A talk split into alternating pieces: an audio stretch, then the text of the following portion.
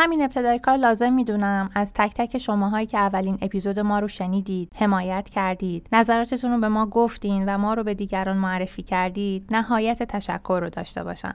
استقبالی که از اولین شماره رادیو سکوت شد برای ما غیرقابل انتظار و البته شگفتانگیز بود و وظیفمون رو کمی سنگین تر کرد تا هم پرقدرت ادامه بدیم و هم تلاش کنیم برای بهتر شدن. ممنونم.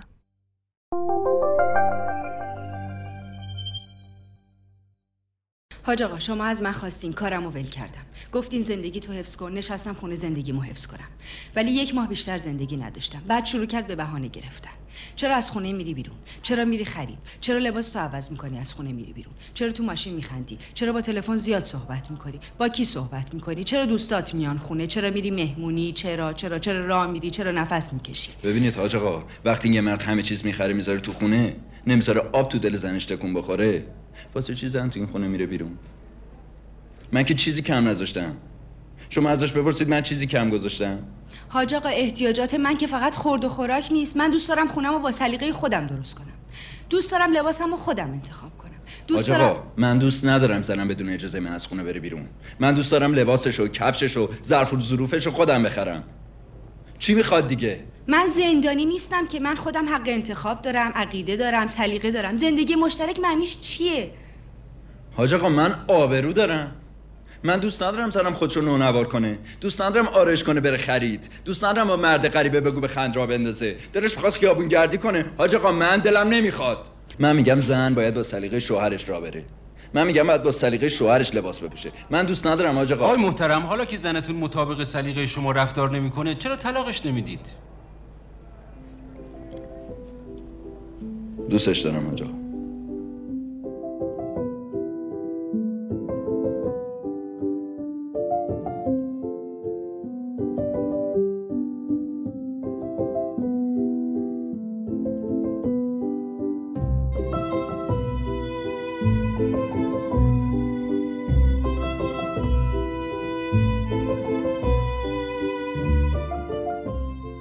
سلام من زهرا هستم و شما به دومین شماره از رادیو سکوت گوش می‌دید.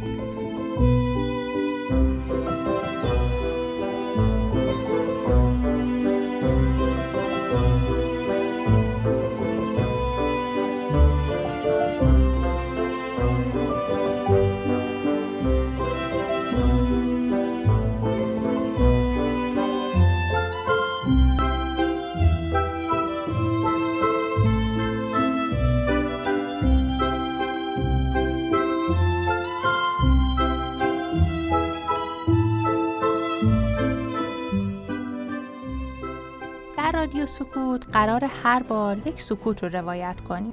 موضوعاتی که تو جامعه وجود داره بین مردم وجود داره ممکنه خیلی هامون رو درگیر کرده باشه. رو زندگی خیلی هامون تاثیر گذاشته باشه. اما کسی در موردش حرفی نمی‌زنه.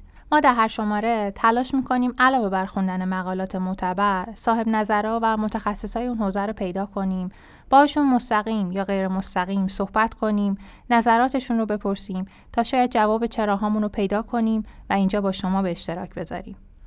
اما موضوع امروز ما اجبار هست.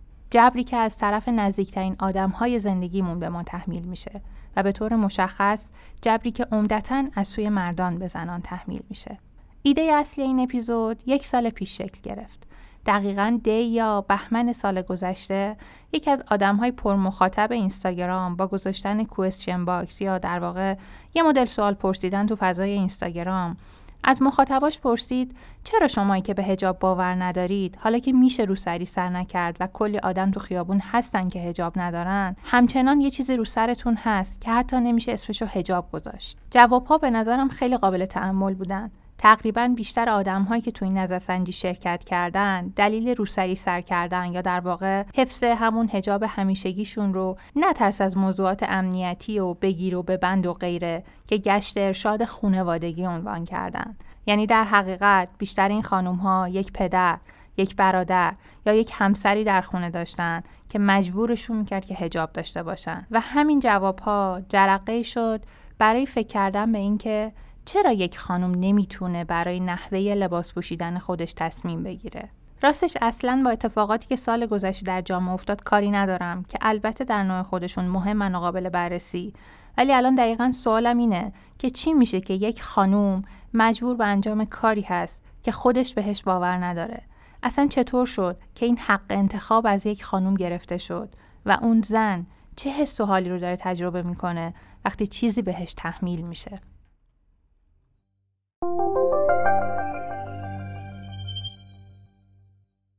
دغدغم این نیستش که بگم که حالا این بولیز یا اون بولیز یا این لباس یا اون لباس.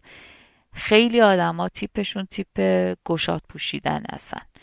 ولی انتخاب خودشونه. دغدغه من این بود که چرا منو باید یکی دیگه مهر OK بهم بزنه؟ چرا همین چیزی که همیشه تو جامعهمون بوده تا یه زمانی پدر و برادر حق دارن بگن تو OK هستی یا نیستی. بعد شوهر اجازه داره بهت بگه تو اوکی هستی یا نیستی. و تا چه سنی قراره این قضیه ادامه پیدا بکنه تا یه نفر دیگه به من بگه؟ و آیا من هیچ وقت بهش این شعور نخواهم رسید که بدونم چی بپوشم چی نپوشم؟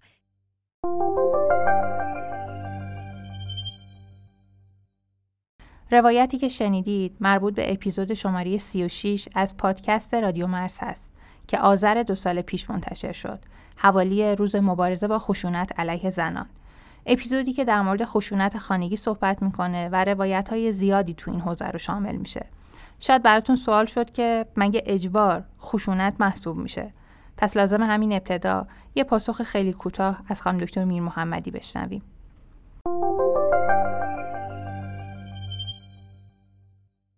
اینی که ما بخوایم یک نفر رو به خودمون وابسته نگه داریم یه جور خشونته. یعنی خشونت لزوما این نیست که ما بریم سر یه نفر داد بزنیم یا یه نفر رو کتکش بزنیم. خشونت معنیش اینه که اون آدم علا رقم میل باطنیش مجبور باشه طبق درخواست ما عمل بکنه و در غیر این صورت عاقبتش رو می‌بینه. و این یک شکل غیر منطقی باید داشته باشه تا ما بگیم خشونته. یک شکل غیر انسانی رو باید داشته باشه تا ما بگیم خشونته. بنابراین اون فردی که خشونت رو میپذیره احتمالا فردیه که دیپندنسی بالایی داره. ممکنه از نظر سنی رشد کرده باشه ولی نیازهاش رشد نکرده باشه و نیازهاش اولیه تر باشه. اون آدم احتمالا مورد خشونت قرار می‌گیره. چون میپذیره که مورد خشونت قرار بگیره. چون اگر که نپذیره نیازهای اولیه و ابتداییش رو نداره.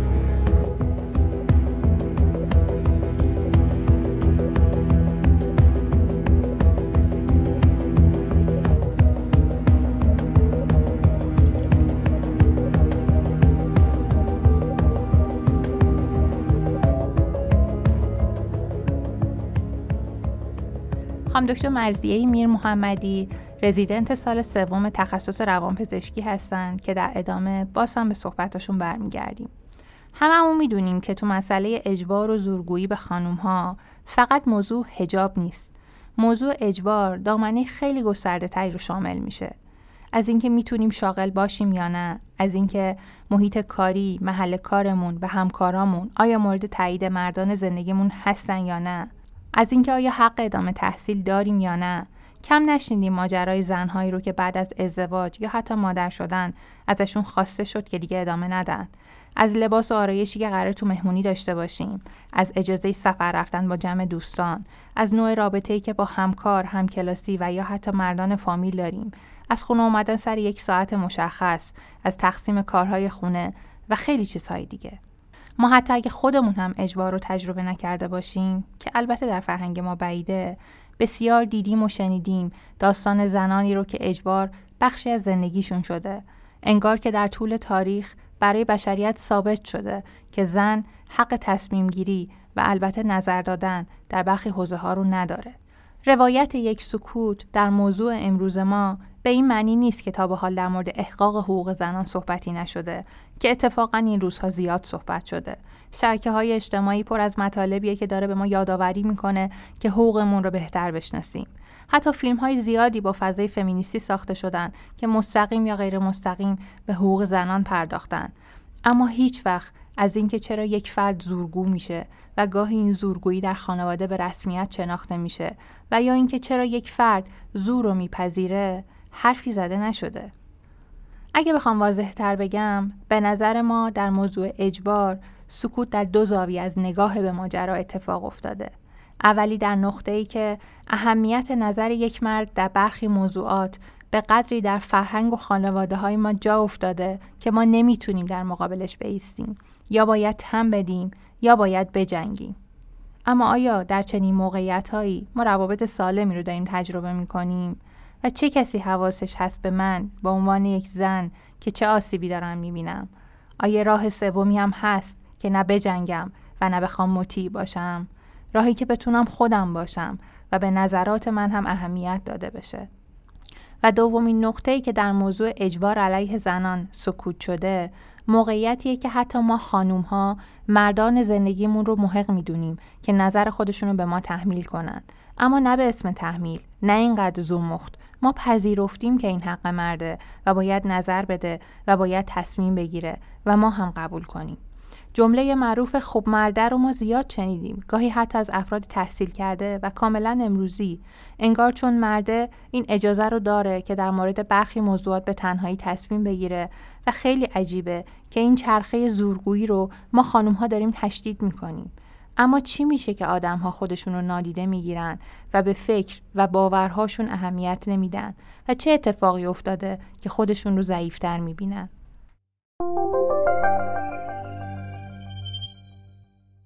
دو تا چیز به نظر من خیلی مهمه. یکیش بحث استبداده یکیش هم فرهنگ پدر سالاره حتی این دوتا قطعا به هم دیگه ربط دارن ولی از هم جداشون می‌کنن. چون که یکیش بحث سیاسیه یکیش بحث فرهنگیه. وقتی داریم میگیم جامعه ایران یک جامعه استبداد زده است به این معناست که خب ما تاریخا دولتهایی رو داشتیم یا حاکمانی رو داشتیم که اینها معمولا نظر مردم رو نمیپرسیدن واسه اینکه خب حالا بخوان یه تصمیم سیاسی بگیرن یه تصمیم اقتصادی بگیرن تصمیم اجتماعی بگیرن. و خودشون بر حسب حالا تشخیص خودشون به شکل خودکامه یا به شکل حالا هر صورت دیگه ای می اومدن تصمیماشون رو می‌گرفتن و حالا به مردم هم اعمال می‌کردن. اینا معمولا مرد یعنی معمولا که همیشه مرد بودن. یعنی نگاه نگاه کاملا نگاه در واقع مردانه بوده. نگاه کاملا به نوعی جنس دومی به زن بود. عملا قوانینی که نوشته شده و سیاست هایی که تو این جامعه استبداد زده اجرا شده عملا همواره یه مرد سالار بوده و به نفع مردان بوده و اجرایی شده. کما اینکه خب حالا یه بره های توی تاریخ این یه ذره تغییر پیدا کرده ولی به طور کلی روند روند تصمیمات از بالا به پایین و استبدادی و دیکتاتوری. این یه وجه وجه دیگه اون فرهنگ مرد سالارانه است. فرهنگ مرد سالارانه ای که خب اینم ریشه داره. یعنی از خانواده شروع میشه میاد توی مدرسه ها میاد توی فضای آموزشی میاد توی کار و غیره و این فرهنگ هم همه جا همواره تداوم داشته. اینم یه مسئله دوم تاریخی که ما خب داشتیم و داریم و احتمالا خواهیم داشت. این دوتا هم تو ساختارهای ما هم تو کنشهای ما همواره ساری و جاری بوده. بنابراین ما توی همچین شرایطی هستیم. یعنی یک جامعه استبداد زده از اون ورم یک جامعه پدر سالار مرد سالار که توی این جامعه به هیچ ترتیبی زن به شکل تاریخی امکان ظهور و بروز و شکوفایی نداشته. میشه میگم؟ یعنی هیچ جوره نمی‌تونسته. توی نوشتن قوانین توی سلسله مراتب اجتماعی توی نهاد خانواده توی مشاغلی که می‌خواسته کسب بکنه و اینها نقش مهمی یا نقش اول رو بازی بکنه.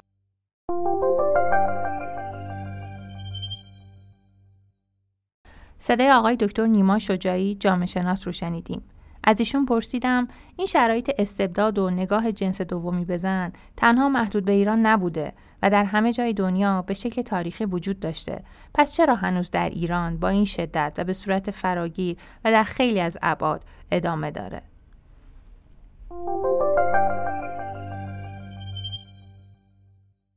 جالبی اینجاست که مثلا اگه بری اعطای حق رأی به زنان کشورهای مختلف رو در بیاری می‌بینی که این بحث اعطای حق رأی خیلی خیلی متأخره. یعنی همین که میگی درسته. ها اون تا می‌خوام بگم که توی ایران یه اتفاق خاص داره میافته اتفاق متفاوت داره میافته. یا حداقل تو منطقه ما و به طور مشخص توی ایران. و استبداد اینجا رو مرسالاری اینجا رو متفاوت می‌کنه از حالا اون نوع نگاه مرسالاری که مثلا توی دنیا نسبت به زن وجود داشته. استبداد ایران یه استبداد به قول کاتوزیان یه استبداد بی قانون بوده. اون, اون کسی که مالکه مالک تمام و کمال توه. اون کسی که حق و حقوق داره به نوعی اربابه خب؟ و ما بقی همه رعیتن. ولی توی دنیا این شکلی نبوده. یعنی یه قانونی بالاخره وجود داشته. هر وقتی که شاه اراده می‌کرده یا ارباب یا حالا مالک اراده می‌کرده نمی‌تونسته بیاد حق حقوق رعیت خودش رو پایمال بکنه. ولی تو ایران تاریخا این شکلی بوده. یعنی استبداد ایران یک استبداد یک سویه بیقانون یک طرفه از بالا به پایین بدون هیچ محدودیتی بوده. اینو حالا کاتوزیان توی کتابش خیلی خوب بهش اشاره کرده که نوع استبداد ایران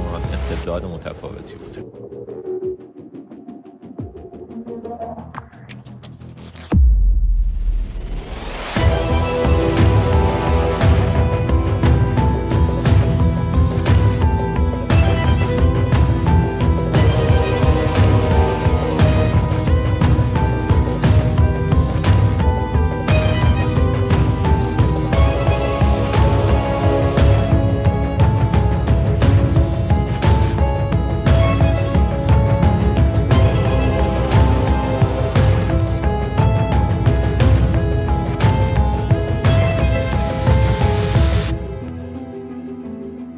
که با هم گفتیم که اجبار بر زنان فقط در حیطه هجاب نیست و خیلی موضوعات گسترده تری رو شامل میشه.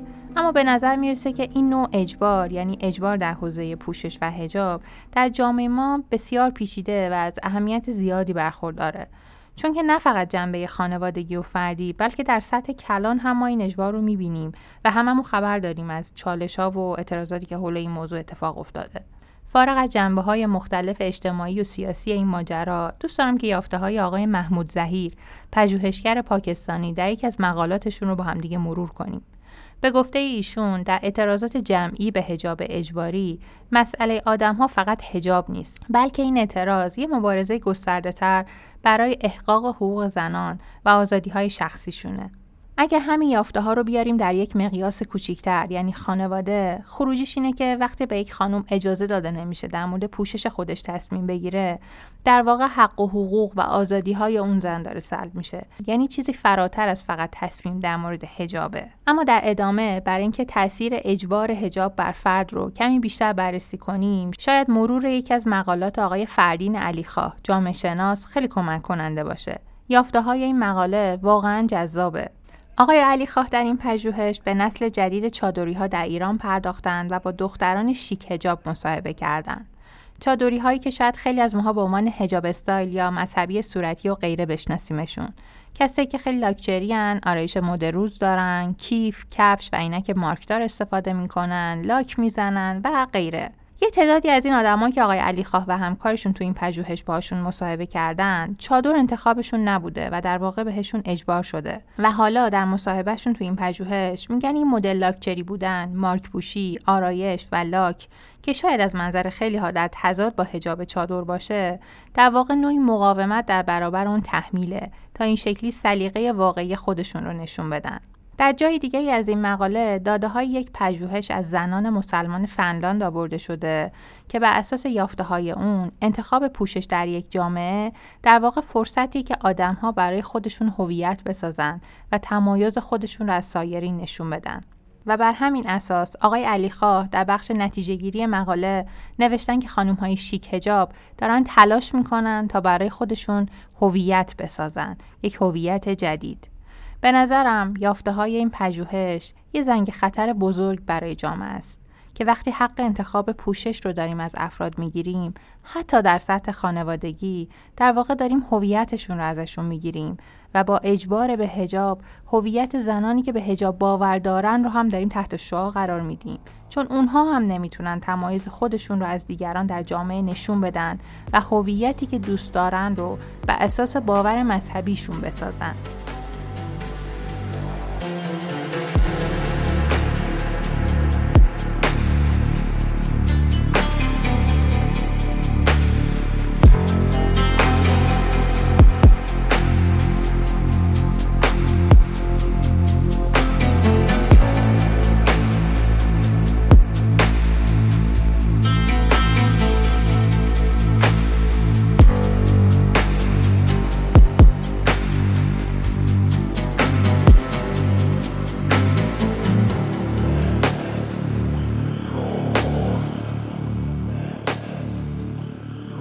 اینجای کار از اجبار گفتیم. از بایدها و نبایدهایی که به ما زنان تحمیل میشه. اجبارهایی که گاهی مجبوریم بهشون تن بدیم و گاهی هم خودمون تشدیدش می‌کنیم. با ریشه های اجبار آشنا شدیم و فهمیدیم که بخشی از این استبداد ریشه در فرهنگ و تاریخمون داره. کمی هم از موضوع اجبار در حوزه هجاب چه از سمت خانواده و چه از سمت جامعه صحبت کردیم و در ادامه می‌خوایم با مرور مقالات علمی کمی دقیق تر با هم بررسی کنیم که اجبار و زورگویی تو خانواده چی هست، از کجا میاد و چه آسیب هایی می‌زنه.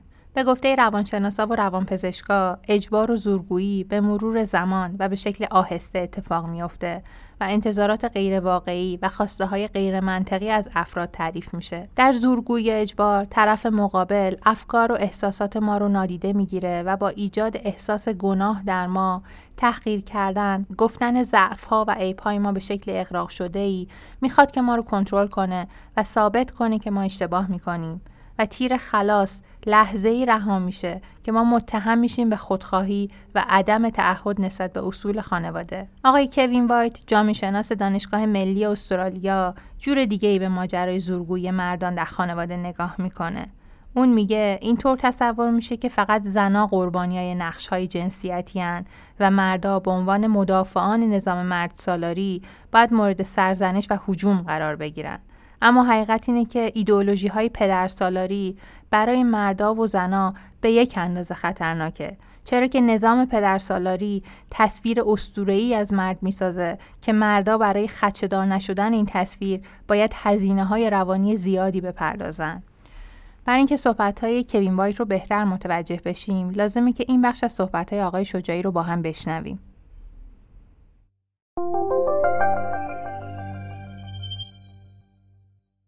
می‌خوایم حالا خانواده رو شروع کنیم تحلیل کردن از منظر جامعه شناسی. این نهاد خانواده رو می‌خوایم تحلیل کنیم از منظر جامعه شناسی. باید بریم ببینیم که تو خانواده چه نقشهایی وجود داره. بعد مفهوم نقش اصلا تعریفش اینه که نقش یه کارکردیه که هر کسی اون کارکرد رو در واقع انجام میده و قراره که یک نیازی با ایفای اون نقش پاسخ داده بشه. نقش عملا اینه. خب حالا نقش پدر قراره که به یک سری نیازها پاسخ بده نقش مادر قراره یه سری نیازهای دیگه پاسخ بده و فرزند بنابراین ما این نقش ها رو ایفا می‌کنیم تو خانواده تا بتونیم نیازهایی رو رفع بکنیم. اینکه تو این نقش ها چجوری داده میشن کارگردانشون کیه نمی‌دونم بازیگراشون کی هستن و اینا بماند بحث های طولانیه. ولی اینکه میگی دختر یک خانواده مثل همون دختر فیلم خانه پدری نقشش رو میپذیره عملا یه نکته جامعه شناختی توش داره. اینه که خودش هیچ تأثیری تو پذیرش این نقش نداره. عملا این نقش بهش محول شده. این نقش بهش داده شده. توسط نهاد خانواده بهش گفته شده. تو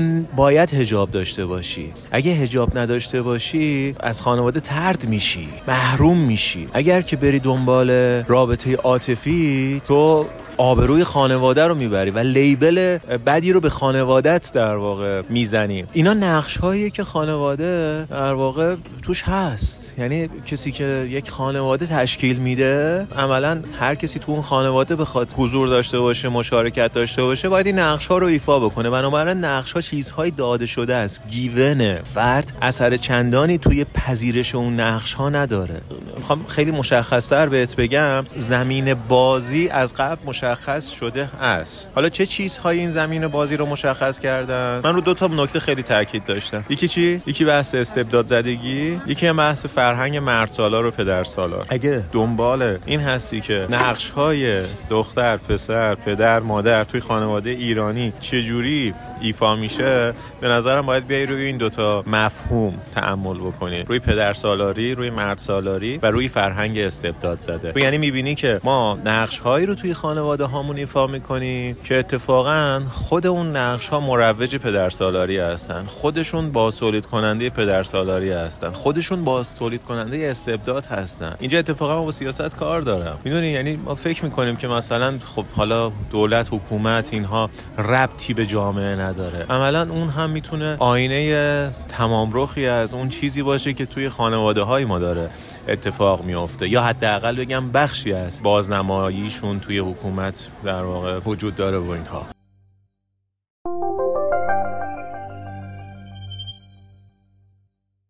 گفتگوی ما با آقای دکتر نیما شجاعی اواسط آذر امسال انجام شده. احتمالا متوجه شدید ولی لازم توضیح بدم که این گفتگو در محیط کافه بوده و طبیعتا صداهای کافه و محیط اطراف شنیده میشه که اگر برای کسی آزاردهنده است بابتش پوزش می‌خوایم. جلوتر باز هم به این گفتگو برمیگردیم. اما در ادامه صحبت های کوین وایت و آقای شجاعی در مورد نقش های جنسیتی ریموند کوکرین روانپزشک هم با تایید این نگاه اضافه می‌کنه اثر منفی که نقش های جنسیتی بر روان افراد می‌ذاره به اندازه تبعیض های جنسیتی قدرتمنده. چرا؟ چون همین نقش های جنسیتی هستن که اصلا نابرابری رو به وجود میاره. حرفهای آقای کوکرین یعنی روان آدم ها به همون اندازه که از تبعیض و نابرابری ضربه می‌خوره می‌تونه از نقش هایی که بهش در خانواده داده میشه هم آسیب ببینه. به نظر کوکرین زنانی که طبق تعاریف سنتی نقش های جنسیتی خودشون رو پذیرفتن تاثیرگذاری زیادی روی محیط و شرایط زندگیشون ندارن. علاوه بر تمام این صحبت ها نقش های جنسیتی عواطف مشخصی رو هم برای افراد تعیین می‌کنه. خانم استفانی شیلز روانشناس از دانشگاه پنسیلوانیا هم این موضوع رو با عنوان عواطف مبتنی بر جنسیت مطرح می‌کنه. عواطف مبتنی بر جنسیت یعنی بر اساس اینکه من زن یا مرد هستم در چارچوب عواطف مشخصی باید رفتار کنم که برآمده از کلیشه ها و هنجارهای یک جامعه است. مثل جملات پرتکراری که مرد که گریه نمی‌کنه یا زن که صداش بالا نمیره.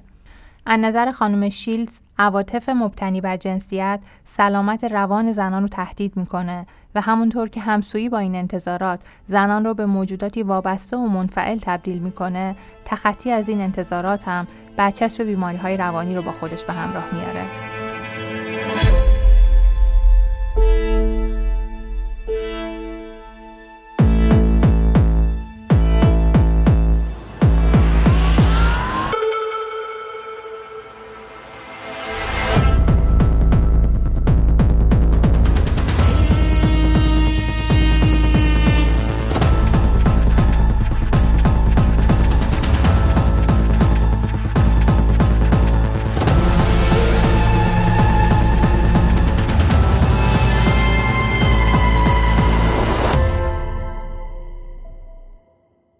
به نظر می‌رسه که دیگه وقتشه در موضوع اجبار زاویه دیدمون رو از اون نگاه کلی تاریخ و جامعه بیرون بیاریم و بیایم رو خانواده روی فرد. چی میشه که یک مرد زور میگه و چی میشه که یک خانومون رو میپذیره؟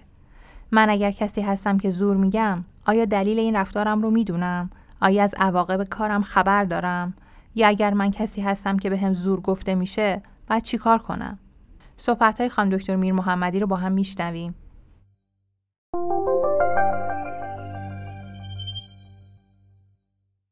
ببین اساسا اگه بخوام به توضیح بدم آدما توی رابطه بر اساس نیازهاشون دارن یه رابطه رو شروع می‌کنن. حالا یه داستان معروف اختاپوس و اختاپوس تنهای اقیانوس و کوسه هست که یک اختاپوسی توی اقیانوس بود.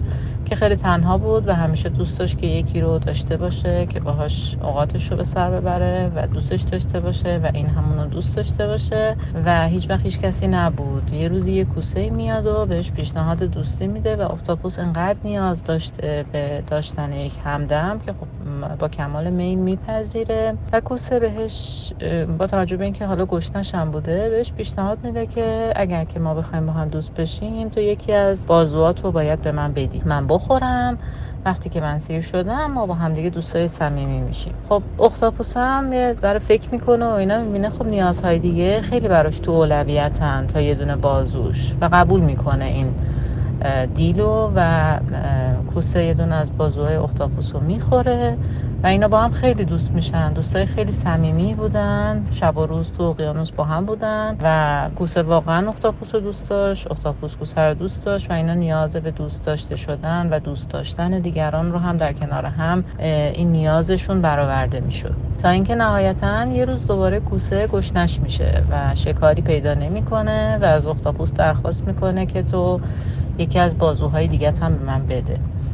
و باز هم اختاپوس با توجه به اینکه داشته از این دوستیه و این رابطه سود میبرده احساس می‌کنه که این داستان براش اولویت ادامه این دوستیه و حاضر میشه که یه دونه از بازوهاشو بده. هر از چندگاهی این اتفاق تکرار می‌شد تا اینکه اختاپوس دیگه هیچ بازویی نداشت و آخر سرم کوسه انقدر گشنش میشه که کلا اختاپوس رو می‌خوره و اختاپوس دیگه وجود نداشت. و کوسه از اینکه دیگه دوستی مثل اختاپوس نداره ناراحت میشه. داستان رابطه آدما هم همین جوریه. یعنی آدما بر اساس نیازهاشون رابطه هاشون شکل می‌گیره. و اون وقت این نیازهای آدماست اولویت های نیازهای آدماست که شکل رابطه رو ایجاد می‌کنه. مثلا یک مردی رو تو خانواده بخوای در نظر بگیری این مرد در ذات خودش نیاز داره که پاور دیده بشه. حالا این پاور به هزار و یک شکل می‌تونه باشه. ولی بسته به ظرفیت روانی که اون فرد داره انتخابش چیزای مختلفی میشه تو رابطه. مثلا اون فرد حس می‌کنه که اگر که آدم های دیگه از اون پایین تر باشن و ازش عبور نکن و فراتر از اون نباشن اون پاورش رو داره. حالا برای این داستان یه جور اعمال خشونت می‌کنه. مثلا از همسرش می‌خواد که کار نکنه چون ممکنه یه روزی درآمد همسرش از اون بیشتر بشه یا ممکنه یه روزی اگر همسرش درآمد داشته باشه یک بخشی از نیازهای اون برطرف نشه به عنوان یک مرد. حالا طرف مقابل چی؟ یعنی این شکل از خشونت یه جوریه که یک فردی بر اساس نیازش این خشونت رو داره تحمیل می‌کنه و یک فردی هم بر اساس نیازش این خشونت رو داره میپذیره. یعنی این خشونت توی رابطه مثل این حالت اجبار به شکل دو طرفه داره. مثلا اون زن هم نیاز به دوست داشته شدن داره و اگر که بره سر کار همسرش مثل قبل دوستش نداره و چون نیاز به دوست داشته شدن براش تو اولویت هست میپذیره که این خشونت علیهش اعمال بشه.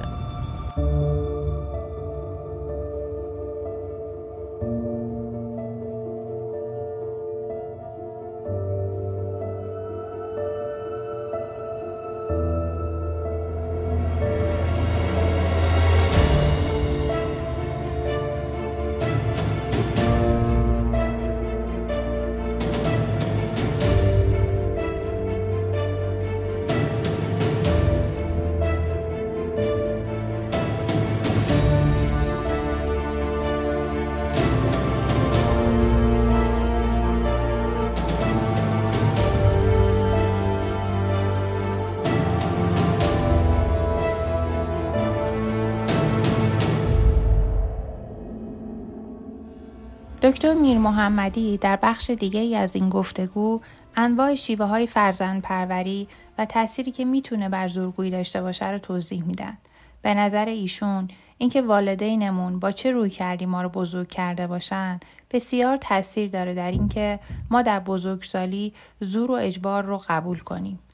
به گفته خانم دکتر چهار شیوه تربیتی وجود داره که با توجه به فرهنگ ما شیوه تربیتی مستبدانه بیشتر توسط خانواده ها انتخاب میشه و چون ما آموزشی در حوزه فرزند پروری نداریم این انتخاب کاملا ناخودآگاهه. اما شیوه تربیتی مستبدانه چی هست و چطور باعث میشه که ما زورگویی رو بپذیریم؟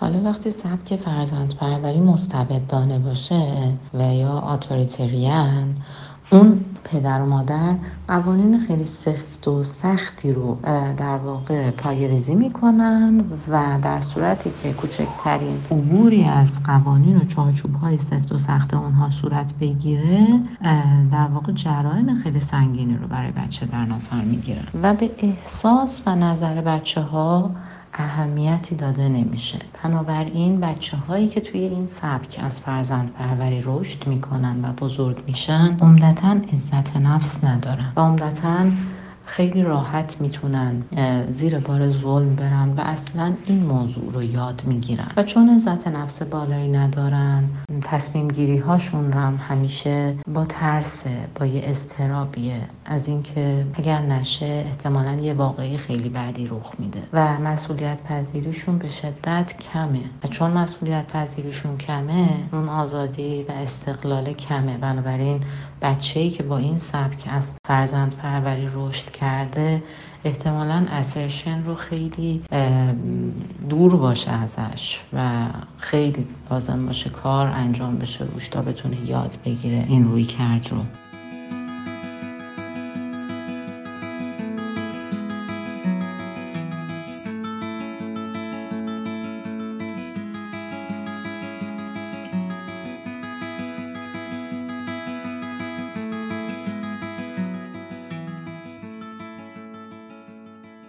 کلمه اسرشن که خانمیر محمدی به اون اشاره کردن به معنای جرأت ورزی و انتخاب رویکرد خود ابرازیه. به گفته ایشون افراد در روابطشون با آدمها یا رویکرد خود ابرازی رو انتخاب می‌کنن یا منفعلانه و یا تهاجمی اما هر کدوم از اینا یعنی چی رو کرده تهاجمی همونطور که از اسمش پیداست یعنی مقابله و مبارزه به هر قیمتی حتی به قیمت بی احترامی دعوا و نابودی طرف مقابل. روی کرده منفعلانه همون روی کردی که باعث میشه ما جبر رو به راحتی بپذیریم و در عوض آرامش داشته باشیم که پذیرفته شدیم دوست داشتنی هستیم و امنیت روانی مالی و غیره داریم. به گفته دکتر میر محمدی گرچه انتخاب روی کرده منفعلانه انتخاب ما نیست ولی از این انفعال سودهایی هم داریم می‌بریم. مثلا در فرهنگ خیلی از خانواده های ایرانی با انتخاب این روی کرد میشیم دختر خوب خانوم و زن زندگی. اما در روی کرد خود ابرازی فرد برای خودش و انتخابش ارزش قائله. جرأت بیان نظر و انتخابش رو داره و در عین حال به ساختار روابطش با افراد هم آسیبی نمی‌زنه. آدمی با این روی کرد هم نیازهای خودش رو می‌بینه و هم مراقب طرف مقابلش هست. طبق گفته خانم دکتر داشتن رویکرد خود ابرازی یک جور مهارت محجور تو جامعه ما چرا که خیلی آموزش داده نمیشه مخصوصا به دخترها و در بعضی از خورد فرهنگ ها نه تنها ارزش نیست بلکه مورد شماتت هم قرار می‌گیره یعنی آدم ها خوششون نمیاد که یک دختر خیلی سریح حرفش رو بزنه و نظرش رو ابراز کنه با شناخت این سرو کرد یعنی همون خود ابرازی، منفعلانه یا تهاجمی اولین سوالی که ایجاد میشه اینی که چرا آدم ها روی کرد اسرتیو یا همون خود ابرازی رو انتخاب نمی‌کنن؟ پاسخ خانم دکتر میر محمدی رو بشنویم.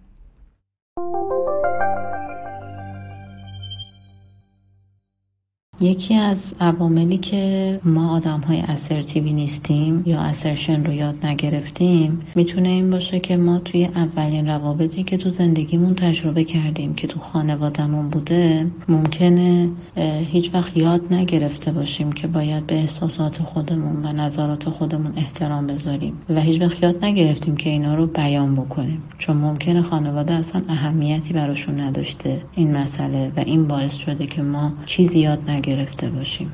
وقتی یه بچه ای بخواد چیزی رو ابراز بکنه و حرفی رو بیان بکنه خب قاعدتا باید بتونه تو خونش بیان کنه که بعد بتونه تو جامعه هم بیان کنه. اگر این بچه توی خانواده باشه که سبکی از فرزند پروری باشه که مستبدانه باشه سهلگیرانه باشه یا حتی آنینوالف باشه و برای فکر و نظر اون بچه اهمیتی قائل نباشن قاعدتا یاد نمی‌گیره که بیان بکنه و یاد نمی‌گیره که اساسا باید اهمیت بده به نظر خودش و احساس خودش. توی جامعه ای اینکه یه دختری سر به زیر باشه نه نگه مقابله نکنه هر چیزی بهش میگن بگه چشم و خیلی حرفی برای گفتن نداشته باشه بشه یک دختر خوب محجوب خانوم اینجوری تعریف بشه خب این خیلی مهمه توی انتخاب روی کرده دختر توی روابطش.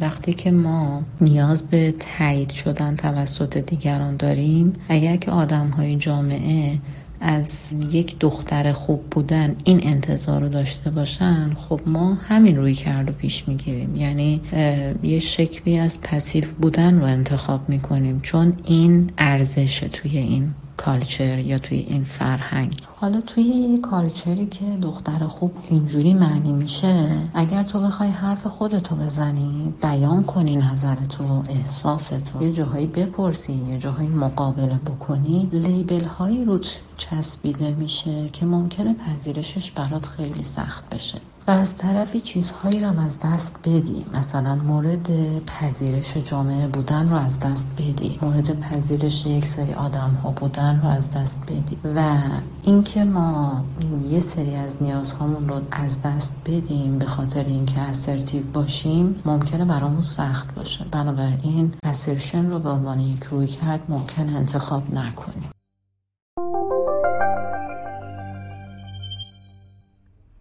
از ایشون پرسیدم ما چطور می‌تونیم روی کرده اسرتیو یا همون خود ابرازی رو انتخاب کنیم؟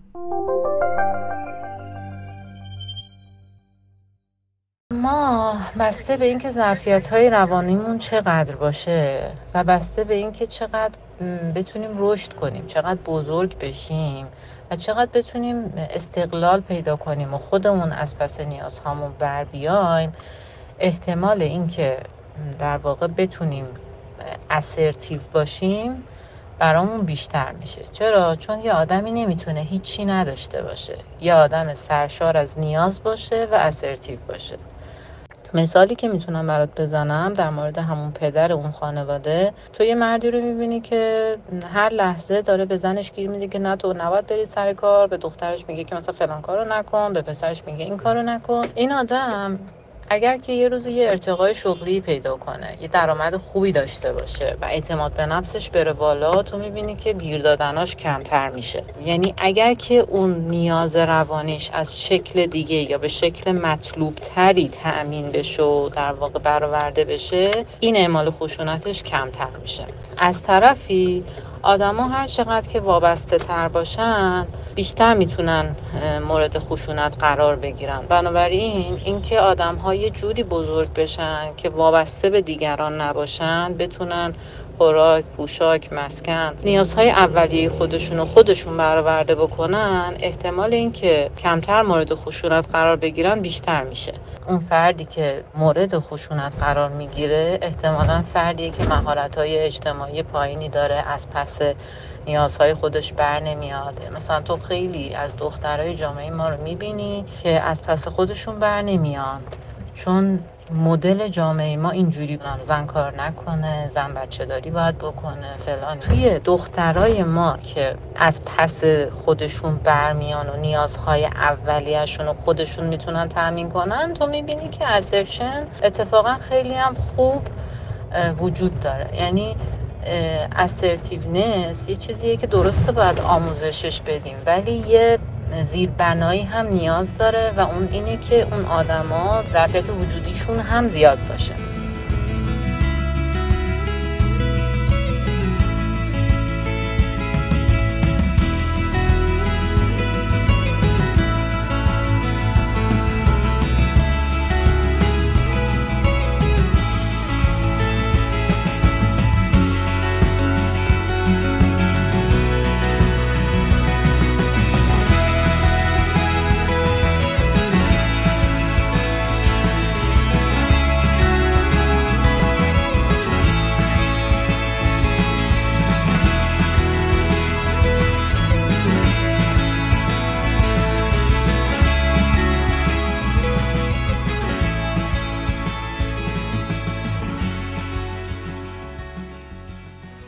همونطور که تو صحبت های خانم دکتر میر محمدی شنیدیم خود ابرازی مهارتی که با آموزش هم میشه به دستش آورد. بد نیست بدونیم که سالهای نچندان دور سازمان جهانی بهداشت از تمام کشورها خواسته بود که برای پیشگیری از بیماری های روان برنامه های خودشون رو ارائه بدن.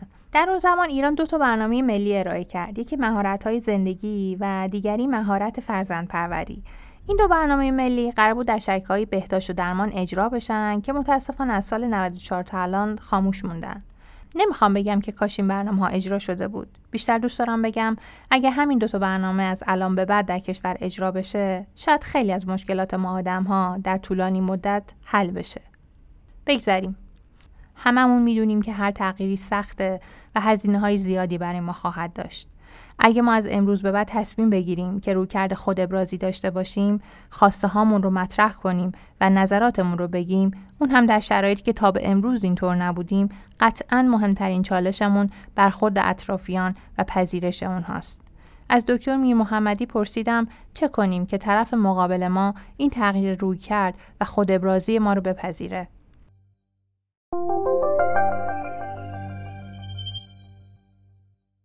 اگر که ما در یک رابطه قرار گرفتیم که طرف مقابل اگرسیو بود یعنی یک رویکرد اگرسیوی داشت قاعدتا نظر ما براش اهمیت نداشت. ممکنه اینکه ما بخوایم نیازمون رو ابراز بکنیم رابطه ما رو به چالش بکشه و این چالش در رابطه یک هزینه است برای ما. راحت ترین حالتش راحت ترین کار اینه که ما روی کردمون رو پسیو بکنیم برای اینکه این رابطه بدون چالش ادامه پیدا بکنه. ولی واقعیتش اینه که فکر می‌کنم. اگر که ما روی کرده اسرتیو داشته باشیم طرف مقابل هم به تدریج روی کردش تغییر می‌کنه و به تدریج نیازهای ما براش اهمیت پیدا می‌کنه و به تدریج می‌تونه بپذیره. بنابراین خیلی احتمال داره که ما اگر که روی کرده اسرتیو داشته باشیم یک هزینه هایی رو مجبور بشیم بدیم ولی ارزشش رو داره. یعنی در آینده ما هم خودمون برای نیازهامون ارزش قائل بودیم و هم بقیه یاد می‌گیرن که برای نیازهای ما ارزش قائل باشن و اینجوری روابط سالم تری رو تجربه می‌کنیم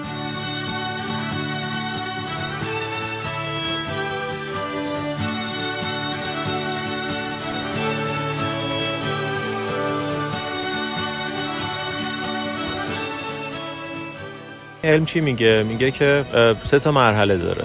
یعنی تو می‌خوای تغییر بدی؟ شرایطی که به بیعدالتی اجتماعی به بیعدالتی سیاسی منجر شده. مرحله اولش چیه؟ کریتیک اند دیاگنوسیس تشخیص و نقد. نقد یعنی بتونی ارزیابی بکنی بتونی بفهمیش بتونی تشخیصش بدی. یعنی گام اول تغییر چیه؟ فهمیدن موضوع. شما بفهم اول موضوع رو. اول از این لنز متفاوتی که داریم. میگیم بیا به موضوع نگاه بکن. خودت عملا با سولید نکنین بحث نابرابری رو. نابرابری توی کار و نابرابری توی درآمد. مرحله دوم imagining alternatives. یعنی شما بیای تصور بکنی یا این ویژن بکنی این تجسم بکنی یک سری بدیل های کارآمد بدیل هایی که امکان پذیر هستن. خانم های موفق چی کار کردن؟ تجسم بکنی سری آلترناتیو های کارآمد و ممکن و دستیافتنی رو. مرحله سوم برای اینکه به اون نقطه برسی باید بریم موانع دستیابی به اون موقعیت رو پیدا بکنی. ما بهش میگیم ترانسفورمیشن تو جامعه شناسی. این مسیر رو بخوای طی بکنی چاله چوله هایی که توی مسیر وجود داره چی هست موانعی که توی مسیر وجود داره چی هست فرصت هایی که توی مسیر وجود داره چی هست که بعد بتونی دگرگونش بکنی؟ تو باید اول قواعد رو بشناسی آلترناتیو ها رو بتونی تو ذهنت مجسم بکنی بعد تلاش بکنی در کنار دیگران شرایط رو عوض بکنی تو جامعه شناسی اول میگیم آگاهی طبقاتی. یعنی بری هم نوعای خودتو پیدا بکنی.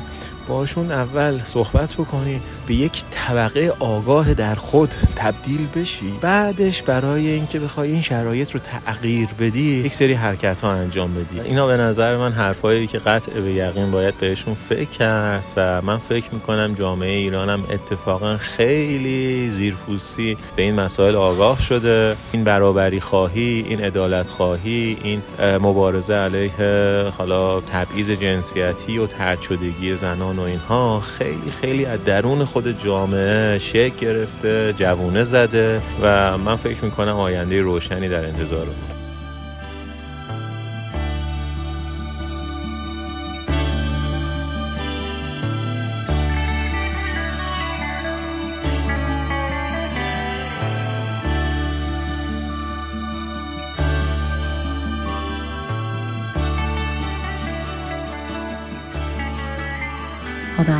یاد بگیرن که به نیازهاشون از راه درست پاسخ بدن. و اگر ما این اصل رو یاد بگیریم که نیازهامون در واقع راه های رسیدن به پاسخ به نیازهامون متفاوته ولی اون راه درسته رو بتونیم انتخاب بکنیم احتمالا روی کردهامون در روابط اجتماعی مجهولتر میشه.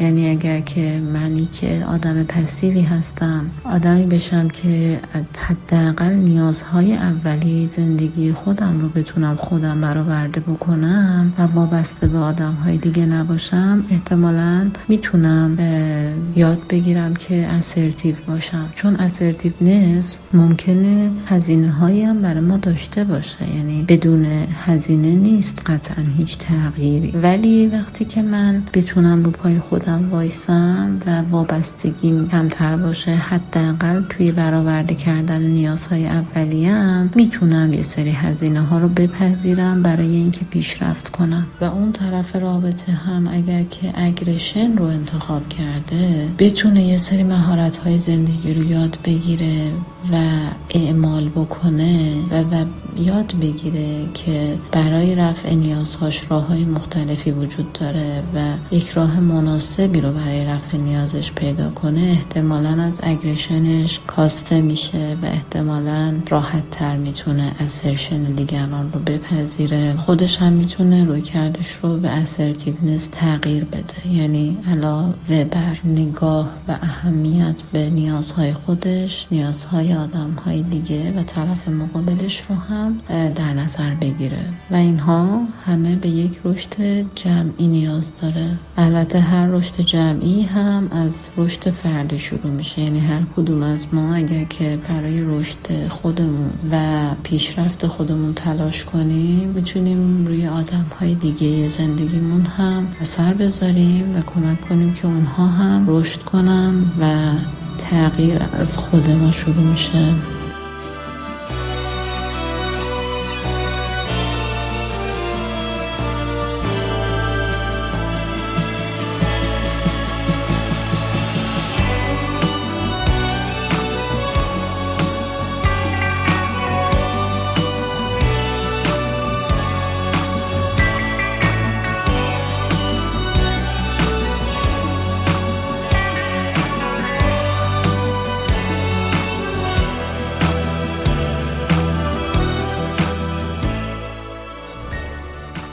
نمی‌دونم شما که تا اینجای کار اومدی کجای قصه ای داری زور میگی یا داری زور میشنوی؟ فقط این رو می‌دونم هر سمتی که ایستاده باشیم هنوز شیوه های بهتری هست برای زندگی کردن. ما برای تهیه این شماره از رادیو سکوت با اساتید و پزشکای بسیاری تلاش کردیم که گفتگو کنیم. اما نکته غمگین ماجرا اینجاست که خیلی از آدمایی که اتفاقا خانوم هم بودن قبول نکردن در مورد این موضوع با ما مصاحبه کنن. این نکته رو گفتم تا بدونیم که مسیر سخت اما شدنی در پیش داریم. در پایان سپاس فراوان از خانم دکتر مریم رسولیان که در این اپیزود هم مهربانانه کمک ما بودند تا محتوای مناسبی تولید بشه. ممنون از دوست عزیزم خانم دکتر مرزیه میر محمدی که علاوه بر اینکه کارشناس متخصص حوزه روانپزشکی کار ما بودن و هستن در این اپیزود با ما گفتگو کردن. سپاس بعدی ما از آقای دکتر نیما شجاعی همراه همیشگی ما که در این شماره وقت گذاشتن و با ما مصاحبه کردند. پژوهش و متن این شماره توسط دوست و همکار عزیزم نسرین آریافر و من زهرا بادامچی انجام شد. سمانه برجی در تحقیقات این شماره همراه ما بود و منابعی که در این شماره استفاده کردیم در کپشن آورده شده. این اپیزود در عواست دیماه سال 1402 ضبط شد. فعلا هر شب خواب می‌بینم. تو ایستادی بر و در زیر پایت دشت هایی انبو هر شب خواب می‌بینم که در زیر محتاب تو چشم پایت آرام. من دستهایم بیتا. تو ایستاده بودی موهایت در باد تو ایستاده بودی دستهایت آزاد. تو بر